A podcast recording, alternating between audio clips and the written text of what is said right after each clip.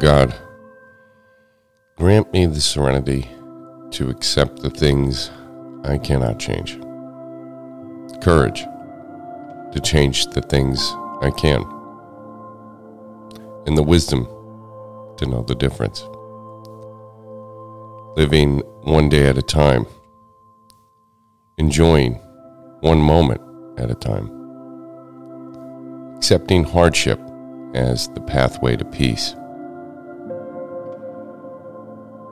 Taking as he did this sinful world as it is, not as I would have it. Trusting that he will make all things right if I surrender to his will. That I may be reasonably happy in this life and supremely happy with him forever in the next. Amen.